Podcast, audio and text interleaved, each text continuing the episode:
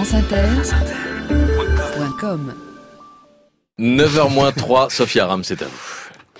Bonjour à tous. La semaine dernière, dans la nuit de mardi à mercredi, l'Amérique s'est endormie avec Barack Obama et s'est réveillée avec Donald Trump. Pour bien comprendre ce que ça peut faire, c'est à peu près la même chose que de s'endormir avec Rihanna et se réveiller avec Christine Boutin. C'est horrible. Ils sont passés directement d'un président noir à un président soutenu par le Ku Klux Klan, comme ça, sans transition. Mais le plus surprenant dans l'élection de Trump, ce n'est pas que l'Amérique ait choisi d'élire un bourrin sexiste populiste, homophobe, inculte et raciste. Non. Non, ce qui est surtout surprenant, c'est d'observer le nombre de responsables politiques français prêts à s'identifier à un bourrin sexiste, populiste, homophobe, inculte et raciste. C'est incroyable, vous trouvez pas?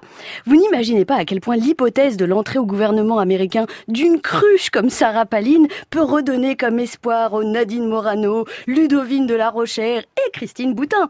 Même Jean-Frédéric Poisson se sent pousser des ailes ou des nageoires. Non, je sais plus. Bref, tout redevient possible. Morano à l'enseignement supérieur, de la Rochère au planning familial et pourquoi pas Jean Roucas à la culture, Estrosi à l'intérieur. Mais je dis pourquoi pas, puisqu'on en est là, allons-y franchement.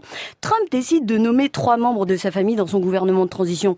Est-ce que ce n'est pas l'occasion pour Marine Le Pen de rêver de faire entrer sa nièce, Marion Maréchal, son compagnon, Louis Alliot, son meilleur copain pour la vie, Florian Philippot, et son père, Jean-Marie, toute la famille réunie dans le même gouvernement. Une famille enfin regroupée dans l'égalité et la réconciliation, confortablement installée dans les salons beiges de l'Élysée. Ah oui, et tout ça, ce sera de notre faute, celle des élites bien pensantes et moralisatrices, les mêmes qui outre-Atlantique n'ont pas vu le ras-le-bol du peuple américain qui en a marre, marre des inégalités, marre des riches qui deviennent toujours plus riches, marre de ne pas pouvoir se soigner, marre de ne pas pouvoir payer des études à leurs enfants, marre du chômage. Et c'est pour ça qu'ils ont voté pour un milliardaire qui se vante de ne pas payer ses impôts.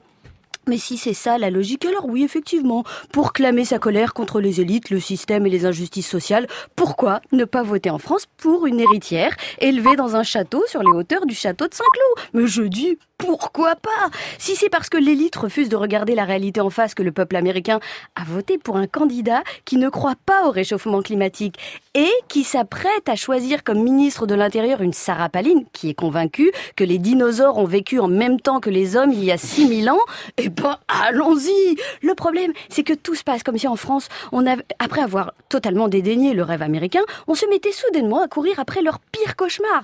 Et puis je me dis, mais finalement, pourquoi pas?